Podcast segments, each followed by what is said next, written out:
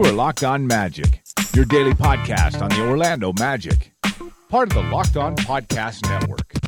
Your team every day. All right. Hello, everyone, and welcome once again to the Orlando Magic Daily Draft Lottery Spectacular in association with our pals from Orlando Pinstripe Post and the Orlando Magic Podcast. My name is Philip Rossman-Reich. I'm the host and site expert over at OrlandoMagicDaily.com. I'm joined today by our panel of Magic experts, starting with Ricky Skricka from Orlando Magic Daily. Ricky, say hi to the people. Hello, people. What's up? Uh, yeah, that's that's Ricky. He's our draft expert over at Orlando Magic Daily. We're also joined today by Orlando Pinstripe Post Aaron Goldstone. Aaron, what's up? Hello, hello, what's up? Thanks for having me, Phil. Absolutely. And we're joined today also by Steve Garlick and Andy Harrington of the Orlando Magic Podcast. Steve and Andy, welcome to the show. Glad to be here again. What's up? well, we're, we're here again. Hopefully, we won't be here much longer. Just just one more year would be nice. Uh, but uh, we're not gonna we're not gonna count our chickens before they hatch. Just like we're not counting our ping pong balls before they're drawn. As I'm sure most of you are, you probably have ESPN on your screen. They're showing Andre DeAndre Ayton being a dominant rebounder right now on my screen, at least. Uh, we'll be watching the NBA draft lottery and reacting to it live. But before we get into that, uh, I want to make sh- I want to talk a little bit about the Orlando Magic, what they're looking to do in the NBA draft, as well as what they're looking to do this offseason. If you want to interact with the show, I'll be trying to keep tabs on Twitter, so you can tweet at me at OMagicDaily or at Locked On Magic. I'll get tweets there. You can also leave comments on the YouTube page if you're watching on YouTube Live for this Google Hangout. And so, uh, you know, I wanted to start. It's been a month. I, I got the reminder that it's been a month since the Magic season ended. I wanted to start with you two, Andy and Steve. It's been a month since the season ended. What do you make of last season? Like, where, where do we where do we begin this offseason? That's a that's a really really good question, Phil. Um, so, I mean, I think we just have to um, kind of start like, um, what what is management thinking now? Like, what what do we do now? Where do we go from here? Because the evaluation period is over, right? Now it's time for action. Now it's time to actually do something. And um, I think we've kind of you know seen that th- the teardown has start to begun. The coach is gone um, I think you can you can kind of see where the direction uh, Weltman and Hammond are going to go, and so um, I think looking back at it, I think you kind of have to say that that Weltman and Hammond have evaluated and they said that this is uh, not good and uh, yeah. we need to to tear down, and uh, I think it starts here at the draft. Yeah, it'll be fun to see what identity they go with as a coach, especially um, especially with the way the season ended. Obviously they're looking for a new direction and and that's what has me most excited next to the lottery tonight is seeing who's who the coach is going to be. Yeah and obviously the coach is is a huge question. We'll get to the coach in just a little bit because it's been so quiet that we can pretty much imagine whatever we want to imagine. Uh, but aaron it's it's been a month since the season ended uh, you were at the amway center for, for a good chunk of the games as well what what where do you think the Magic leave off? Is this is this truly the Magic starting from scratch? Yeah, I mean, I think it all kind of is based off of what they decided to do with with Aaron Gordon this summer. You know, this is kind of the, the summer of Aaron Gordon. Um, you know, there's a lot of options they can you know pay to bring him back. Um, they can match if another team throws a lot of money.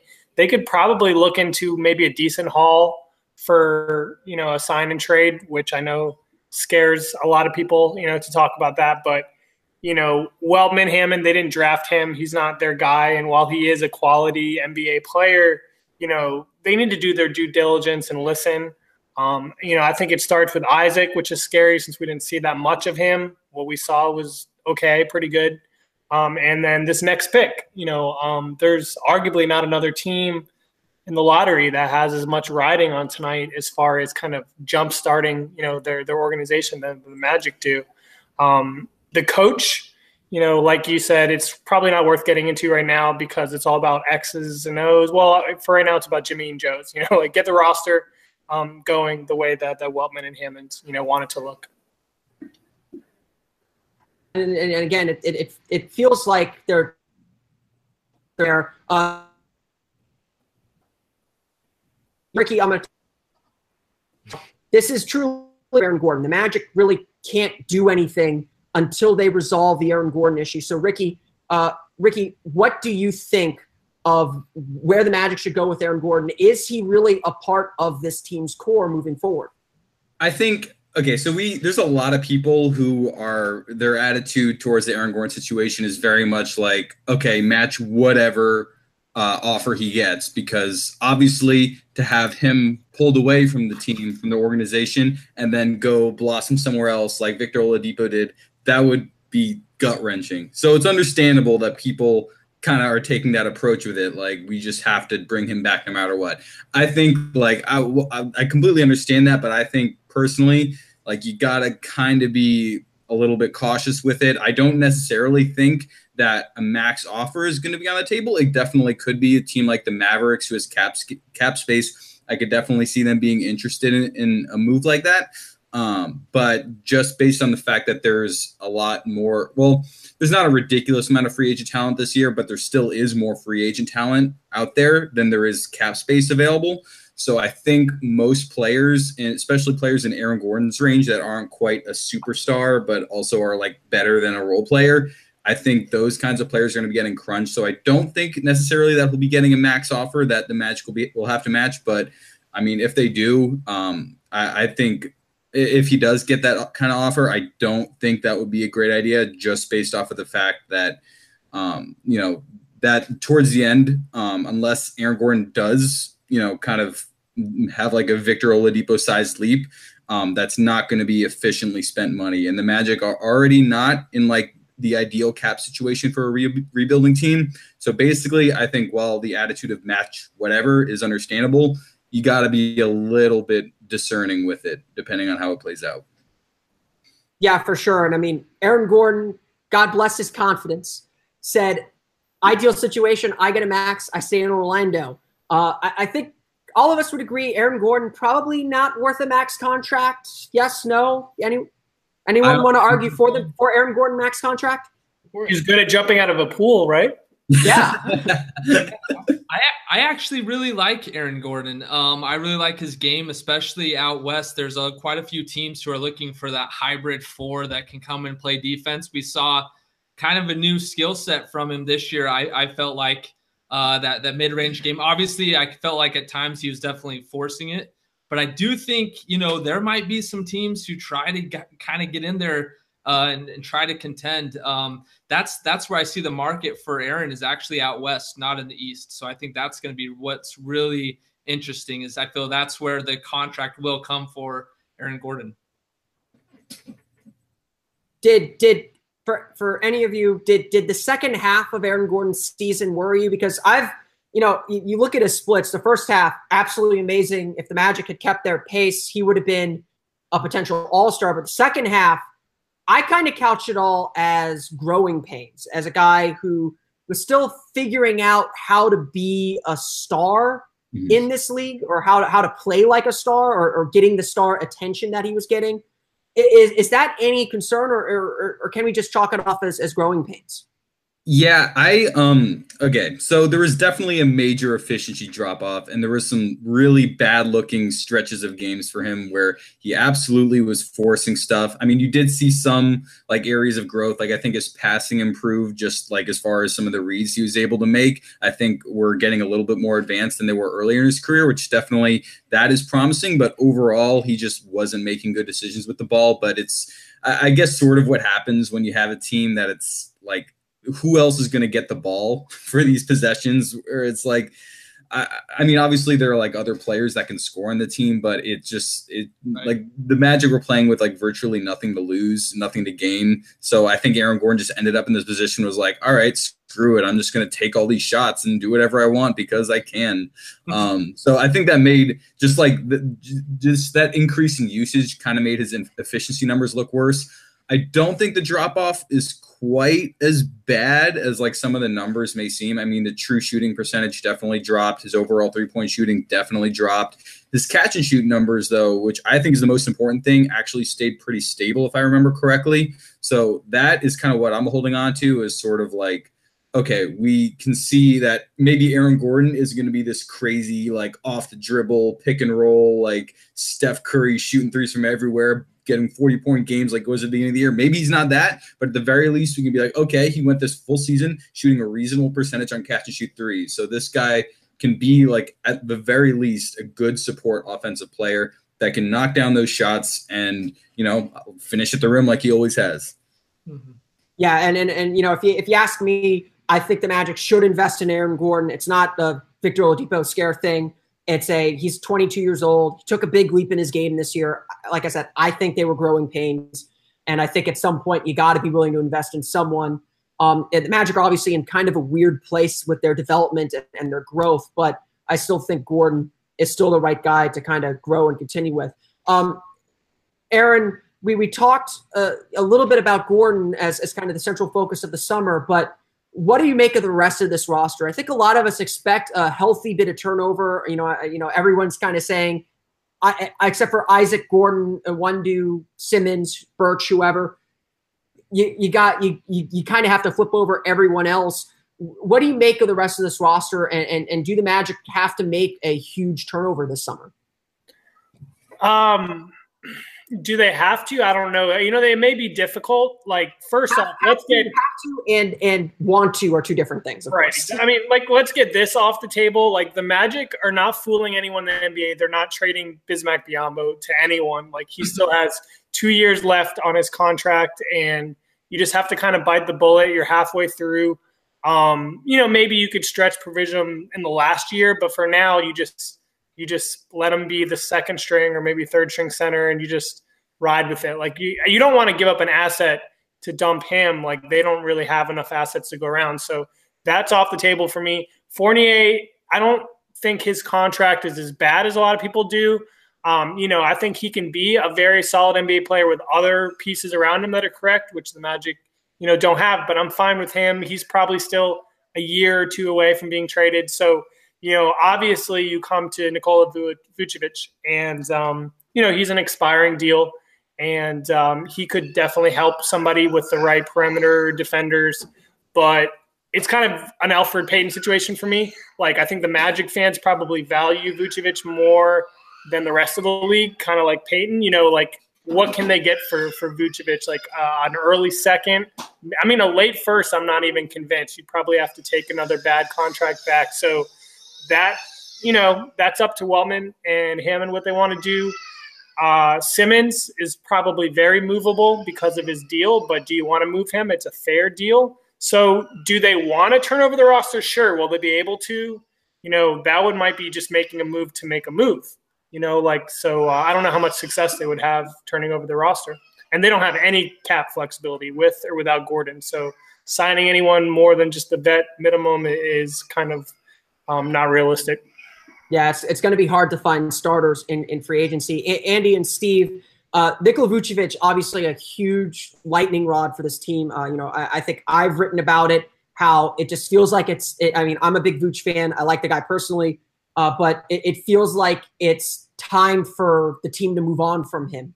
Uh, it, it, just feels, it just feels like that, ce- unfortunately, that ceiling that he puts on the team is just too much. It, it is, is, is frankly is moving Nikola Vucevic priority number one for the Magic beginning to to change this roster over? I think so. I think um, roster construction in itself has been flawed these last six years, and so that's and that hurts your player development as well on the court. And so when you don't have those right pieces next to your young prospects, uh, you're not able to to see what they can really do and to bring out the best in them. And and Vooch is is part of that problem. You don't have that rim protecting center, um, you know, there and somebody that can anchor your defense from the five. I, I believe that's a very important part of today's NBA. Um, you know, he he is being able to stretch more, which has helped this year. Um, however, still there's there is like you say there's a, a, cap on this team with Vooch on the court, and you can even see it with a guy like Khem Birch on the court, somebody that just brings energy, hustle, and defense. How much the team changes and how much uh, he makes other players better. And I don't think Vooch, um, as much as I, I love Vooch, I mean he's been one of the most loyal players we've had, and I, I just think he puts the cap on there, and I think it's time to move on, flip over the core. Yeah. And then honestly, his style of play is just not a wanted com- commodity in the NBA now. Um, that a lot of guys with his skill set you're seeing coming off the bench. I just don't know if he's willing to accept that role here in Orlando. Yeah, I mean that just kind of feels like the unfortunate reality of things. Um, kind of turning to the the bigger issue before before we start diving into the draft here in the next couple of minutes or so. Uh, diving into the bigger issue here, uh, the Magic obviously are still looking for a coach. Um, I think most of us expected they'd have one in place by now, uh, so that that a new coach could participate in the NBA draft combine, in the interviews that take place, or at least the kind of for, in the they're formal interviews, but I, I think they're more informal interviews. Um, begin meeting these college prospects, being part of that process of building this team. Uh, but the Magic don't have a coach yet. Um, we'll get into to the second question of that for, uh, later. But first, um, was the decision to fire Frank Vogel a good one? Uh, Ricky, what, what do you think on that matter? I think it was more or less a necessary one. I mean, Frank Vogel, I, I, think I don't know if polarizing is the right word. I don't know if there were a ton of like Frank Vogel stands in the Magic fan base, but a lot of people really, really thought he had to go. I wasn't quite on, on that level. I mean, like, it, I never really saw much from him offensively that just made you be like, wow, like this guy can really like draw some stuff up to maximize what he's got on the court. You never really saw like forward thinking um, approaches to his like rotations. Um, there was all that the the two center lineups he threw out this year were just I, I'm just baffling really. Um, so I, I, think it was a necessary one, especially because it was very obvious that he kind of lost the support of the locker room. Um, like most of the players and the important players, like Aaron Gordon, just it didn't seem like um, cared to execute his game plan um, or really just thought he was the right coach for them. At the beginning of the season, it didn't seem that way. Uh, I mean, Aaron Gordon um, had that tweet about like I'm rolling with our guys now, um, and that he was so excited to finally have like a coaching staff in place for him to develop with. Um, but throughout the year, it just didn't really seem like Frank Vogel wanted to be there or that the players wanted him to be there. So I think um, for Hammond and Weltman to Weltman for the most part, um, I think for them to decide that they want to bring their own guy in, see if they can get someone who can get a little more buy-in, maybe someone who's a little more forward thinking with how he uh, orchestrates an offense and how he just approaches like in-game decisions. I think that's a perfectly reasonable one. Aaron, I, I, don't know if you were there that night, but but I, I think what struck me most, and when I kind of began to, to, to, turn and say, I don't know if if Frank Vogel is is really the guy. Uh, it, it, was kind of when uh, he said to, to at, a, at a media ga- at a media gathering that you know I've had to rethink my defensive principles. I've had to rethink how I coach defense because the NBA has changed so much. Was this? I mean, the injuries obviously played a huge role, and I think that was a, a, part of the reason why the Magic had to go to a lot of two center lineups. Is just their roster didn't give them much else to work with. But Aaron, uh, was this just a matter of Frank Vogel just didn't catch up with the times? You're on mute, Aaron. All the wonders of technology. I muted, I muted myself because my daughter came in and she was going crazy. So, um, yeah, I've got to disagree a little bit. So, their pace, they were pretty much a top 10 pace team in the league all year. And when you think about Vogel in Indiana, that's not who they were, right? Different roster construction. But from last year to this year, you know, Vogel um, realized that with Elfrid Payton, just not an ideal half court player, they needed to push and push. And, and so maybe their offensive rating w- was not elite. They were a bottom tier team. But pace wise, I do think he adjusted a little bit. They took more three point shots, they had a faster pace. Um, these were not the type of Vogel defensive teams we expected. But offensively, I do think he made adjustments. Look what he did with Mario Hezonja. Like when he first started playing him at power forward, like all of us were kind of looking at each other like, what in the world? Like him and his staff saw something and might have gotten this guy another contract in the NBA because at the three, he just wasn't an NBA athlete, but at the four, he was able to take people off the dribble and, and you know figure out kind of his niche in the NBA. So I think um, I was always kind of uh, a fan of a couple things he did with Elfrid, with um, you know, with Mario. But look, you know, when the management doesn't hire their guy, this is just something kind of standard that we all have come to expect to happen. I do think Orlando was lucky to have Vogel. Like, you don't fire someone unless you know you have someone just as good or better. So now they're kind of in a position where they're waiting to see who Toronto doesn't hire, who Milwaukee doesn't hire. They're just going to catch whoever's left over. We don't know yet if that's going to be a better coach than Frank Vogel or not. Yeah, that's an interesting point, especially since the Magic sit here today without a head coach, and that's a perfect transition to get into uh, into the, like the first. I think what we would think is the first big piece of the summer to fall into place, which would logically make sense. Uh, that it's uh, the coach that comes next, uh, but obviously we're still searching for a coach. Um, Andy and Steve, uh, what should the Magic be looking for as a head, in a head coach now that this this interview process is supposedly going on. I mean, it's been super quiet from, at the Amway Center. Yeah, um, super quiet. Number one, that's one thing that uh, a little bit of a difference with Weltman and Hammond is is there's zero rumors. Um, one thing I really want to see in the next coach is an identity. I need a coach who's going to come in and from day one do it his way. And I'm looking for kind of that transparency from management down to the coaching staff, down to the players that's what I really think this move was was everyone getting on the same page and creating an identity with this roster. So I feel like, you know, today's kind of the first, you know, st- the start of kind of building that roster, but we need a coach who can put it all together and have a vision of how everyone needs to play and what role they need to fit in. So that's really what I want to see in our next coach. Yeah, yeah, I think we we we had an episode. I, I think it was one of our last episodes where we said we we believe that the coaching hire is more important than this lottery than this lottery pick. Mm-hmm. Um, we believe that that the coaches are are so vital to these guys' development and creating and establishing this culture that if you don't have that correct culture and coaching system in place there you know you, you just can't uh, you know cultivate uh, that culture and and you cannot uh, develop these players correctly. And you've seen that happen with with magic players in the past. You know you, you've seen oladipo go, pass through here and and and you know we've missed steps on him obviously. Mm-hmm. um, you've seen Elfrid Payton go through here and not be developed correctly. I, I don't know if that's his fault or the coaching staff's fault you know honestly but but there's something missing. And so th- this coaching hire is so important and I, I think you know you have to find a guy that's that's either elite developmentally mm-hmm. or somebody that's uh, elite uh, X's and O's. You see what Brad Stevens does for his team on the court. You see the plays he draws up. Um, you know, you see the culture guys like Dwane Casey set up and change Toronto's identity. Um, we've got to find that guy and stick with him. Yep. Before before I move on to, to Ricky and kind of ask him ask him the, the next next part of that question, is there a coach out there that the Magic have either reportedly interviewed or or a, a coach that you can think of that that fits that bill for you? Um, you know, I think I was gonna ask. Sorry, I was gonna ask Andy and Steve that before. Oh, sorry. we're, we're, both we're both on the same page here. We love Nick Nurse. Yep. Um, okay. Nick Nurse is the guy. I've actually saw him. Uh, Andy was working as a camera operator in the D League back in the day, and I actually got to see Nick Nurse early in his career coaching. And that guy, the way he deals with his players, is really unique.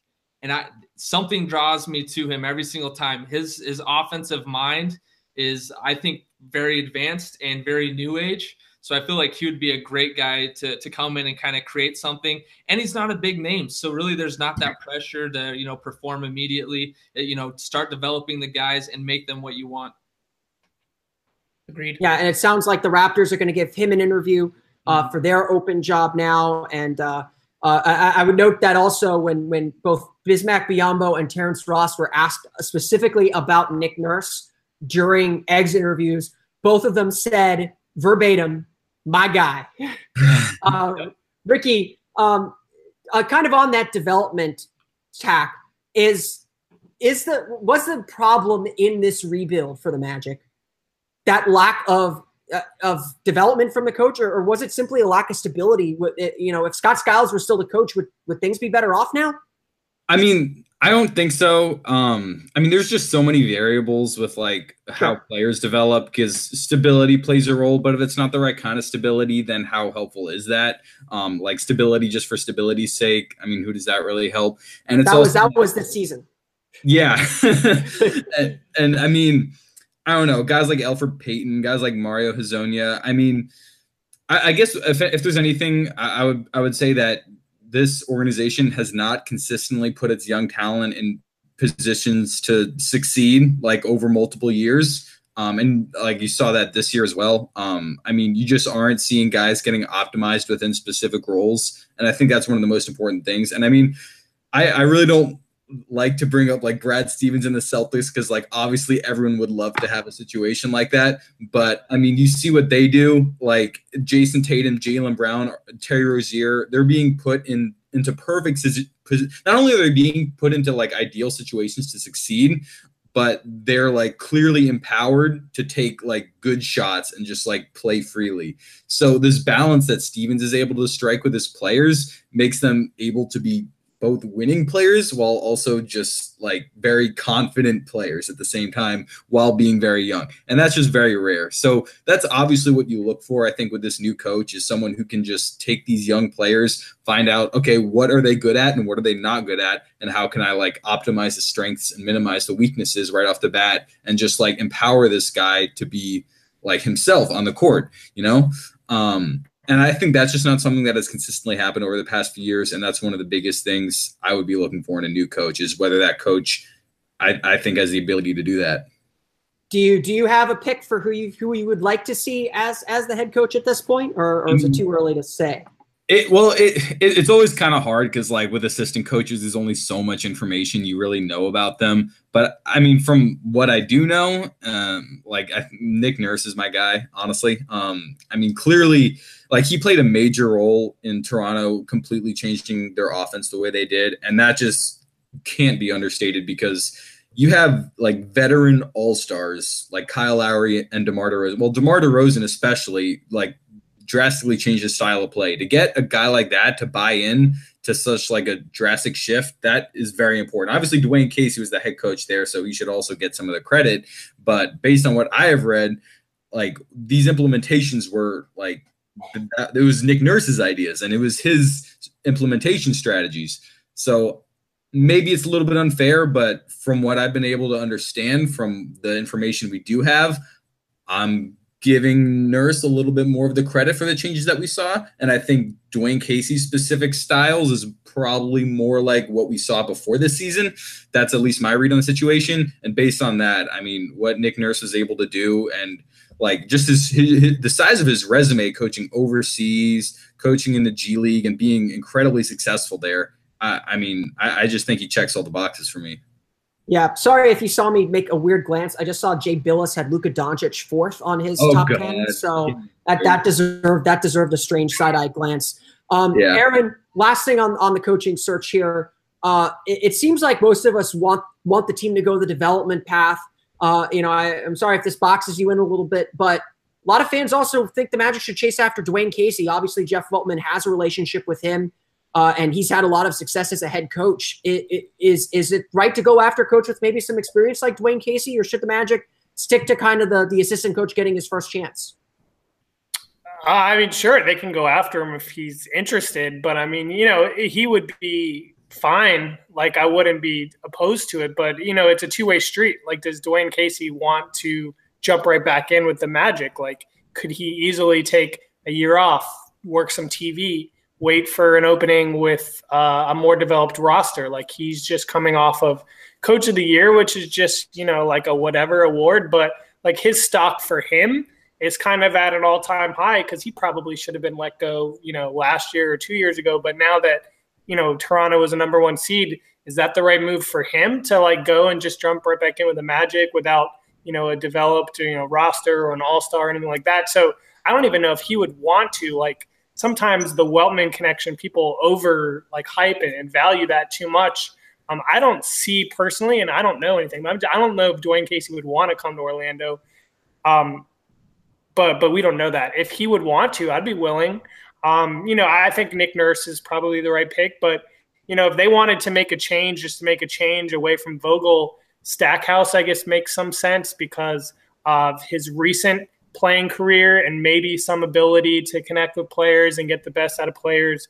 Um, you know, again, I would prefer Nurse, but I could understand them going with Stackhouse. They have familiarity with him from their G League team as well. And I don't buy any of that stuff online about him not interviewing well for teams because, you know, you're a coach. It's your connection with your players. It's the way that you draw plays. Like, yeah, you want to be a CEO and interview, but that's not the most important thing in the job. And And it, that would make sense if they hired him as well because it would be a different direction than Frank Vogel for for sure. Definitely, definitely, and so it seems like all all of us like Nick Nurse. We're we're all, we're all gonna gonna endorse Nick Nurse, even if he's not actually in, in the running here. yeah, we're all secret ballot. So so if anyone if anyone can get this out to Nick Nurse, uh, uh we uh, Magic Blogosphere is, is is on your side here. Um, I guess it is eight o'clock. Uh, ESPN just teased that the draft lottery order is coming up next, so it's prop time. I got my big board here with the with the at least part of the draft lottery order uh, ready to go. It is almost draft lottery time. I've seen a lot of people talking about the draft prospects. We're going to dive right into them right now. Uh, Ricky, I'm going to start with you. Uh, how important is this draft for the Orlando Magic? I mean, this is a, I think, a foundational draft. Um, honestly, I mean, I love Jonathan Isaac, and I think what we saw from him was really good. And I was, I mean, we only saw so many games, but I was really pleased with it. I just don't know if I'm ready to consider him like a super foundational player. Like he'll be, I think he'll be a very good player, but I think this is a draft where you really are kind of going for a higher upside play, just like, and obviously the ideal scenario is to get your star of the future. Um, next year's draft at this point doesn't look like it's going to be quite as good. Um, and, you know, obviously the hope is that we're not picking quite so high next year, anyways. So I think this is the draft where you really are looking for that like foundational piece, that potential like offensive star or just like defensive game changer. Um, so I, I think it's it's a critical draft. Andy, Andy, and Steve, for like Ricky said, this seems like it's it's a critical draft to, to get a foundational piece. Uh, I think a lot of us, or at least I think at least, that a, a, core that starts with Aaron Gordon and Jonathan Isaac plus this draft pick is at least something you can grow with.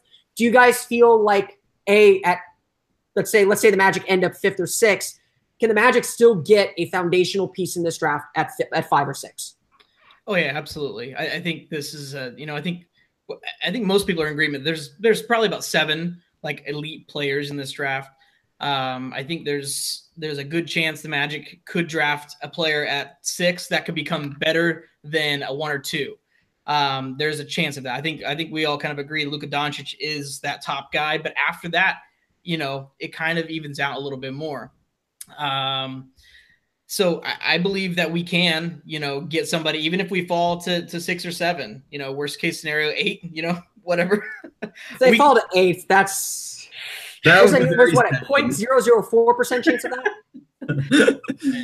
Something like that. Not happening. Knocking on wood. Anyways, um, I did not just jinx that. Anyways, um, anyways, uh, so we can, but we can get a good player anywhere we land in this draft. Um, follow Andy on Twitter. Follow Make me. Sure give him some crap. if we land eight, I'm going to hear. um, so, but you know, we will. I think there's there's uh, you know plenty of players, especially Hammond and Weltman type of players in that range that um, I think that can really fit in with this team. There are some some players that could conflict with Isaac and Gordon, which is kind of scary in that range. Mm-hmm. So we'll kind of see what they do if they go for need or if they go best player available. And that that's what I was going to follow up on is, is is there definitely is foundational pieces that could be had uh, in that spot. But again, you've got a lot of guys who are kind of yeah, I know positionless basketball is really you know the new way to play.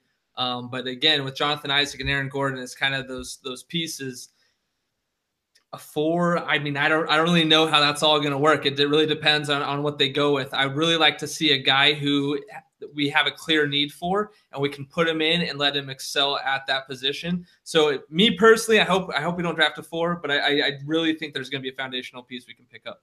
Yeah, they're they're currently introducing the the, the representatives on the stage. Scott Perry, the New York Knicks, is on our TV right now. Uh, Jeff Weltman is representing the Magic on the stage. Pat Williams is in the actual lottery room. I assume the lottery's already actually been run, so our fate's already sealed. Um, Aaron, you know this has been a top-heavy draft. Uh, we've obviously talked a lot about the the the star power in in this draft. Um, how do you evaluate what the Magic need to get out of this draft? Is is it truly get a foundational piece? Yeah, I mean, you don't hone in on a certain position because, again, you don't even know the draft comes before free agency, what's going to happen with Aaron Gordon. So you pick your person. You just bring the top five or six or seven guys in. You work them all out, and and you know we're going to find out here where we're at you know, if we're at six, then you just kind of catch whoever falls to you. If you're in the top three, now you've got, you know, a more difficult decision to make. Um, but, you know, uh, I don't know. Um, it is a positionless NBA now. Um, it's a little scary picking a forward because we don't really know what Jonathan Isaac's going to turn into. I know a lot of people want him to play center, but he's just so light and thin and just in his waist and lower half. Um, I just I don't know. That's probably his best NBA position. Um, it's going to be weird. Like, what do they do? Do they pick the best player or do they pick their prototype? Because uh, like the guy said, there there's some long people, the Jaren Jacksons, the Mohamed Bambas, that you know fit their type of player, but that doesn't necessarily mean that'll be the best player uh, available. Um, so it'll just we're going to find out here. You know uh, what's best for the team yeah, and, and, and now, now, I'm like trying to make sure we were not in the middle of a conversation while the, the actual draft lottery goes on. This is the fun part of live of live, I guess, YouTubing. Um, but uh, quickly, just just quickly around the table, I, I agree that I think this is a foundational piece. This is a guy you want to be part of your core. Our TV screen. Who do you take, Aaron? Uh, can you repeat that because you were freezing a little bit? Yeah. freezing um, who with the number one pick if the Magic get it? Uh, Doncic, for sure. Got one for Doncic. Uh, Andy and Steve, who do you take with the number one pick? Luka. Luka. and Ricky, who do you take with the number one pick? You already know Luka Doncic. Doncic, Don, whatever it is, Doncic, Luka. I'm taking, I'm taking Luka. There's a safe route. There you go. Yeah. Luka. I, plays against men. Um, he's not putting up 16 points per game against college kids. He's playing against uh, guys, you know, professional players. There's our guy Jeff Weltman on the screen now. Um, I don't see. I mean, I know Ricky, you're not particularly high on Ayton. I do really like Ayton, but I, I, still think Doncic is the clear number one guy. I think he would fit this Magic roster really, really well. I think he'd still need to find a ball handler somewhere to play next to him but he wouldn't have to be like a true point guard, uh, to so to so to speak. I, I tweeted out uh, they're they're getting ready. They're they're explaining the rules of the lottery before they uh, they they explain it. Uh, I tweeted out um, during the afternoon. Uh, sorry for the YouTube problems, everybody. Um, I tweeted out in the afternoon uh, to share your magic. What lucky charms are you using to help the Magic win the NBA draft lottery? Uh, I am wearing my Anfernee Hardaway jersey. Uh, branded specifically with the luckiest day in Magic history, the 1993 NBA draft. Um, what Magic tokens do you have today, guys? Uh, let's start with you, Aaron. Uh, I'm not a big jersey person. I do have a JJ Redick jersey, but I don't think that'd bring us any luck. Um, I just have a 25th anniversary uh, cup and uh, been drinking uh, just water out of it. So that's what they all say. Kids are watching uh, Andy, Andy, and Steve, uh, what, what, what magic what what magic tokens do you have? This Andy's. is uh, this is my like my first jersey I ever bought. I think I was like uh, maybe six years old. It's a Penny Hardaway jersey. Um, but we've got that hanging in the rafters back there, and then uh, I've got my draft hat on, ready to go. We we went all blue. Yep. So all blue day. that's what we got going on here. Hopefully, we're not feeling blue in about 15 minutes here. Hey, also, I want to add that guy on Twitter. I don't know his name, but Mar- uh, Marquis Randolph. Uh, Marquis Randolph. He said he'd get a tattoo if we got the number one pick. I want to put that on this YouTube so we can all hold him accountable.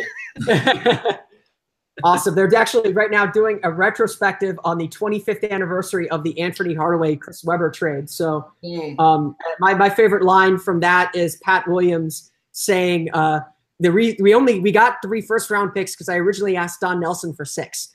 Uh, Ricky, uh, Ricky, what do you have as as your as your share your magic? Well, I got my Jonathan Isaac jersey, which hopefully the number on it is a positive indicator for the pick we end up getting tonight. I realize the odds of that are low, but you know I had to pull it out, see what it can do. Yep. Uh, Yep, and and and right now is the nervous time. The lottery results are probably already done. The Magic already have their pick. Uh, Pat Williams, uh, who is talking, I assume this is on tape with Little Penny. uh, is sequestered in a conference room somewhere with the with everyone else who walked witnessed the actual lottery. I assume right now, uh, if you're watching, you, you want to turn on to ESPN, that's perfectly all right.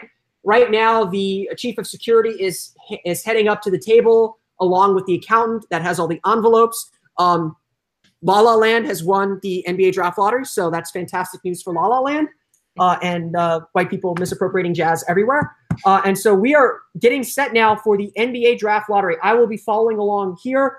The Denver Nuggets are right here. Uh, I'll try and make sure everyone can see.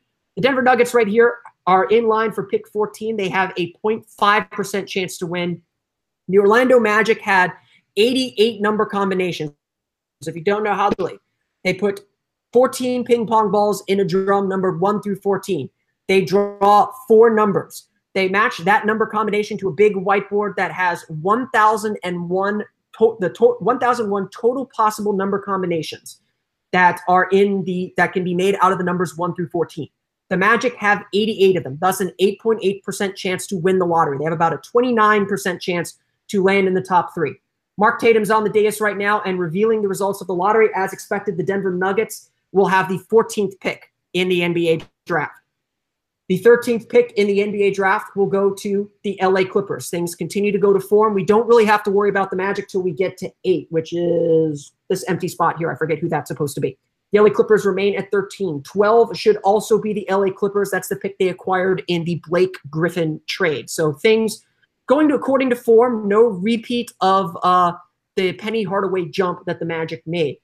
Pick number 11 belongs to the Charlotte Hornets. So things continue to go to form. Uh, I do not know who's at 10. I should have uh, actually planned this a little bit. I'm worried about the Sixers. I'm worried about the Sixers. The internet might break. This is the Sixers pick. That's what I thought. So the 11th pick, pull them over here, er, belongs to the Philadelphia 76ers. This is the LA pick, I believe. Yeah. Yes. Yes, this is the LA pick. This is the Brooklyn pick down here. That's right. So the Sixers and Celtics awkwardly sharing a, uh, a panel at the dais. Uh, uh, the Philadelphia gets to keep their pick uh, this year. Are they really taking a commercial in the middle of the NBA draft lottery being revealed? They are really taking a commercial in the middle of the NBA draft lottery revealed. We are up to pick nine. So the New York Knicks should be next. I'm going to put this down here so everyone can see it. The Cleveland Cavaliers should get pick eight, which is the infamous Brooklyn pick, followed by the Sacramento Kings, followed by the Chicago Bulls, and then the Orlando Magic. So after the New York Knicks pick, the Orlando Magic will officially be in the splash zone, um, so to speak. It's for Orlando. I can make SeaWorld references. Everyone can deal with it. Um, the, what was that? You can for sure. Okay, excellent. Yeah. Allow it. Yeah. Um, obviously, things going according to plan. How's everyone feeling? Everyone feeling lucky? How's everyone feeling in the chat here? I'm feeling good. Um, let's let's take this moment. Actually, I think this is a good good good part to take to take in here. Uh, Ricky, the Magic have two second round picks. I think it's thirty five and forty one. What can the Magic expect to get out of those two second round picks? I actually think there could be a, a number of interesting players available, especially with the 35th pick. Elie Okobo, um, who's playing in France right now, is kind of the guy I've targeted, who I, I'm pretty sure will be available at that point. If he does get drafted, it'll probably be only like two or three picks before that. Um, he's, uh, I, I think he's gone a little bit under the radar just as a guy. Some people have called him the French Trae Young. Don't know if I'd go that far, but he is really good at shooting threes off the dribble.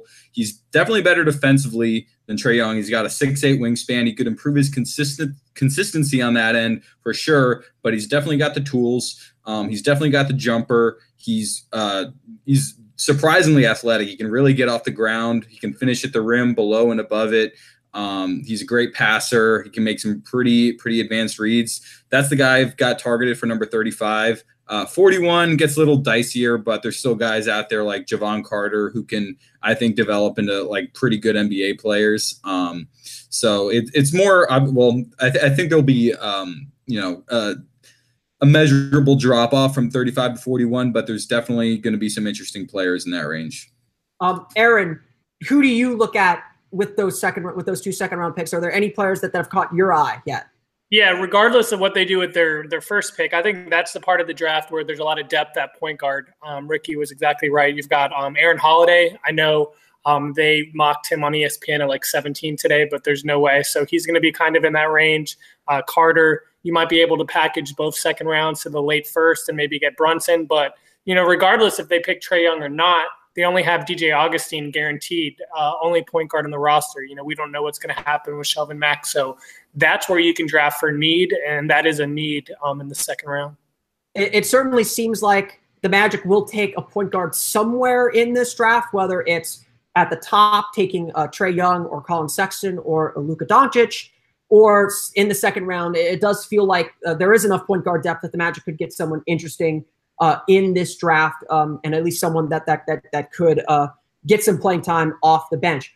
Back to the NBA draft lottery being revealed. We are at pick number nine.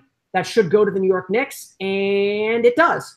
So now we are officially in the splash zone. The Orlando Magic cannot fall further than the eighth pick in the draft.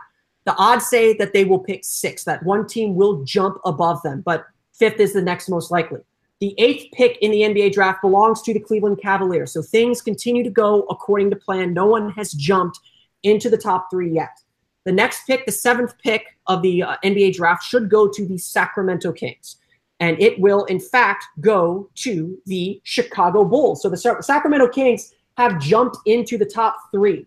Oh. That means that if the, that means the Magic are next in line. They will pick sixth unless they've jumped into the top three. So Now's the time to feel nervous, everyone, because the Kings are the team that's jumped. The Magic will pick sixth in the NBA draft. So no luck this time for the Orlando Magic. They will fall where the statistics say they should have at the sixth pick in the draft. Now the question is who who fell out of the top three. In fact, it looks like the Atlanta Hawks have moved into the top three as well as the Kings and Hawks move into the top three. The Dallas Mavericks will pick fifth.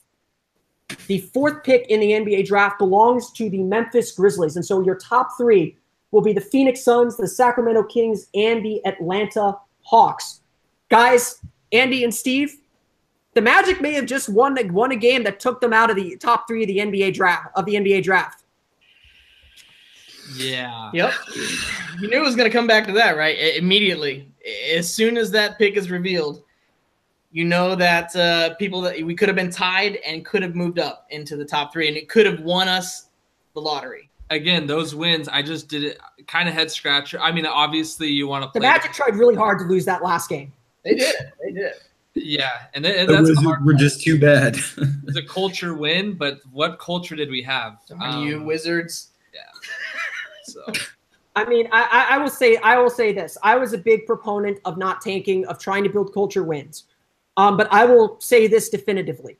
The Magic failed at the path that I wanted them to take to try and build culture and build some character and, and all that jazz. Right. And they failed at the tanking path. And, you know, whether it's, I mean, some people will say the Magic should have gone all in on tanking. Some people should have said that the Magic were half in, half out, however you want to characterize it. There's no other way to describe the 2018 season than a complete and utter failure. I, I think there's just no other way to describe it the Magic did try to lose that game to the Wizards. You can't convince me. I mean, at least from the rotations that Frank Vogel did, um, I, I am not going to blame the players for trying to win that game. That is their job. They're not there to, to help the team get draft picks because they could be gone just like that. Um, and hopefully, I just erased half the uh, half the NBA uh, NBA teams teams doing that, so the Magic can get into the top three. But um, uh, but you know, it, there's nothing you can do about it now. The Magic will have the sixth pick in the draft. Um, Andy and Steve, early thoughts on drafting sixth. Who, who do you think the Magic should take with the sixth pick, or how do you think the draft could break for the Magic for the Magic to, at the sixth pick? That's a really um, interesting spot. Uh, one thing I'll say is at least it's not the eighth. Um, Things could be worse.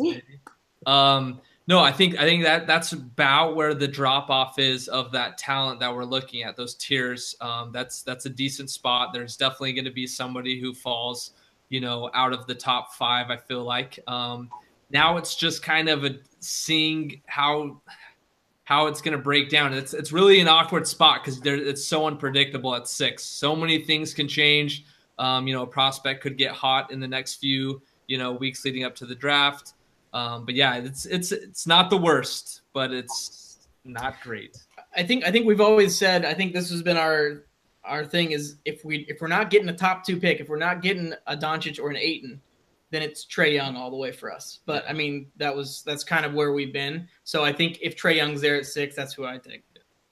Aaron, when you when you look at at how this draft is shaking out, or, at least a, a, quick cursory glance, you can kind of see it, I guess, on my screen. Um, at six, who do you think the Magic are going to be looking at? Uh, Trae Young seems to be in that range now. Is Mo, is Mo Bamba going to fall to that range? Uh, uh, who who are the prospects that, that Magic fans should begin to learn to love at this point?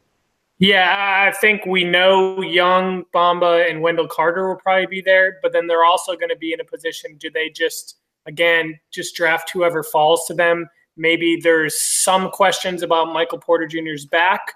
Do you risk that because of the maybe potential value? Do you just draft someone that falls, or do you go with your guys? So at least it's clear now that we know um, Ayton, we know Doncic won't be there, and you can kind of focus in on a few people, bring them all in, and you know, kind of organize yourself and and just you know pick whoever falls to you.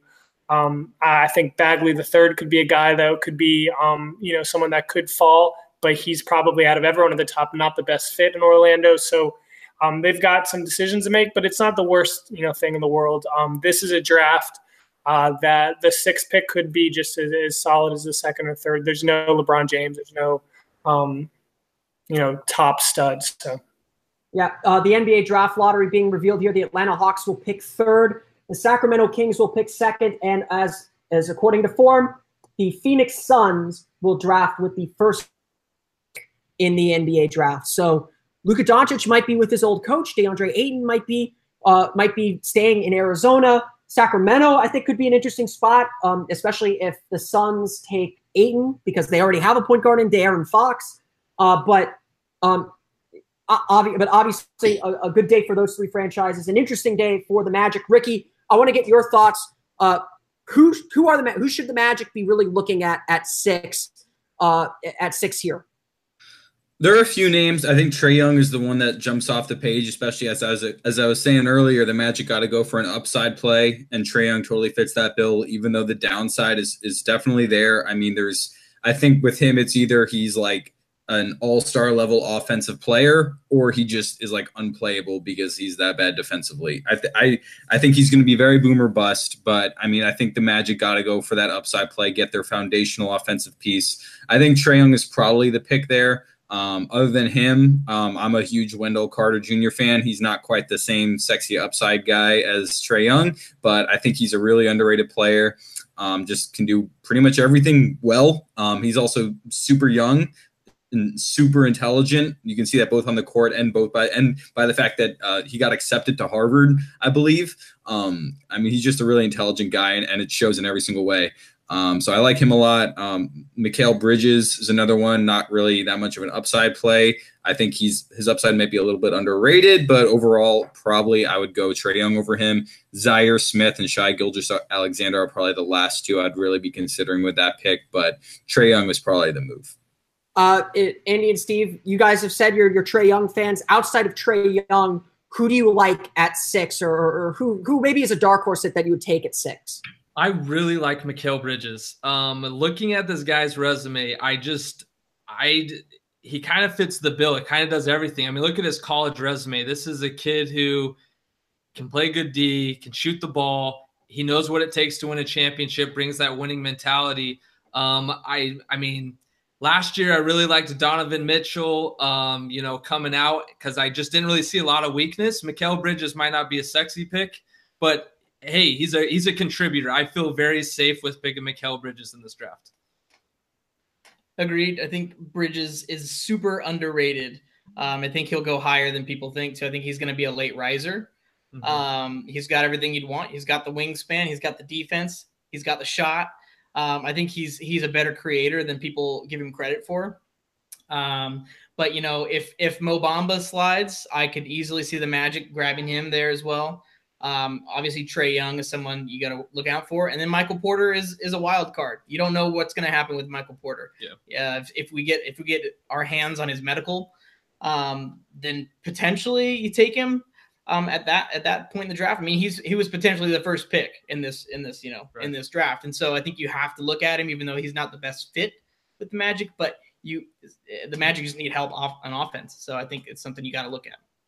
Um, I think we I think we all know the answer to this. Uh, on the ESPN broadcast, Jonathan Givony just unveiled his top five uh, of his mock draft. He has DeAndre Ayton going number one to Phoenix, uh, Luka Doncic going number two to Sacramento, uh, Marvin Bagley going three to Atlanta, Jaren Jackson four to Memphis, and Mo Bamba five to Dallas.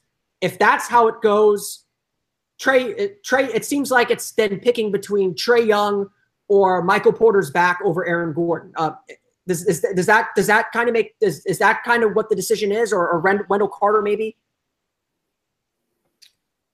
Aaron, yeah, I'm sorry. Go ahead.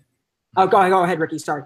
Uh, I was gonna say, yeah, I, th- I, think that's about right. I'm I'm really not there on, on Michael Porter Jr. from just personally. Um, we obviously didn't get to see a lot from him, but there are the injury concerns. I don't think he is going to be much of a defender. I, I, mean, like he showed some flashes of like weak side rim protection ability and, and some some FIBA competition. Other than that, I don't think he can really stay in front of guards, and I think he's a little bit too light to to defend larger players. Don't think he really has a defensive role. I don't think he really has the handle or like first step explosiveness to really beat guys one on one. He can shoot over the top, but um, I'm just not really there on him. I think Trae Young is probably the move there. I think Wendell Carter is a really underrated fit for this team. Just I I really think it, you got to go with the upside play. Aaron, uh, I'll, I'll leave the last word here before we close out to you. Uh, what do you think of the options ahead of the Magic? Will they get what they want out of the sixth pick uh, of the draft, whether it's Young, whether it's Carter, whether it's Porter, whether it's someone falling to them uh, that we don't think of out of that top five? Yeah, I think they'll get what they want. Um, I, I, think I would put Bamba as a favorite actually, um, just because of how I know the players that that our management targets, and also the fact that you know it's a position where Biyombo is not a part of the future, Vucevic is not a part of the future, so you could put Bamba there and work your way from inside out. Then you bring Gordon back, and you've got Gordon and Isaac at forward, Bamba, and you just you know you're back in the lottery next year to find your backcourt, but um, I do think Carter is also. I agree with Ricky. You know, an underrated um, pick there. Uh, I watch the playoffs right now, and I, Al Horford reminds me so much of Wendell Carter. Very smart, does a little bit of everything.